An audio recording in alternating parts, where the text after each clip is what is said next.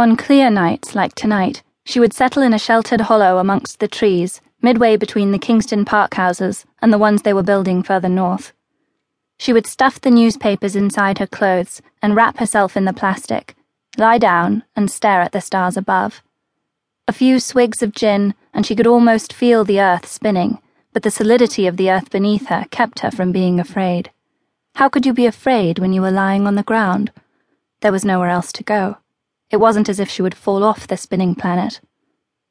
Occasionally, she would hear various rootings and snufflings in the undergrowth. Small creatures, hedgehogs most likely, though the rabbits made a bit of noise too, scampering about through the bushes and the leaves. She'd once seen a rat, but then she'd been too close to the Ouseburn. They liked the river banks. She pulled the plastic up over her head and cocooned herself, watching for shooting stars she could wish upon. What would she wish? That the temperature didn't drop below zero, that tomorrow she would have food, that Albert Crofts had already been released and she might meet him again. It was in one of the newspapers she'd seen his photo, just a few weeks before, or was it days, or months? She wasn't that great on timekeeping, but it was years since she'd seen him. She traced the outline of his face in the photo with her finger, almost tenderly.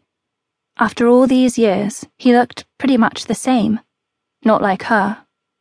Her face, she touched it with her fingertips, was lined now, and the memory of him touching it in the past brought tears to her eyes. He was a gentle man, the first man who had been like that with her, and not at all capable of doing something like it said in the paper. Maybe it was an old photo.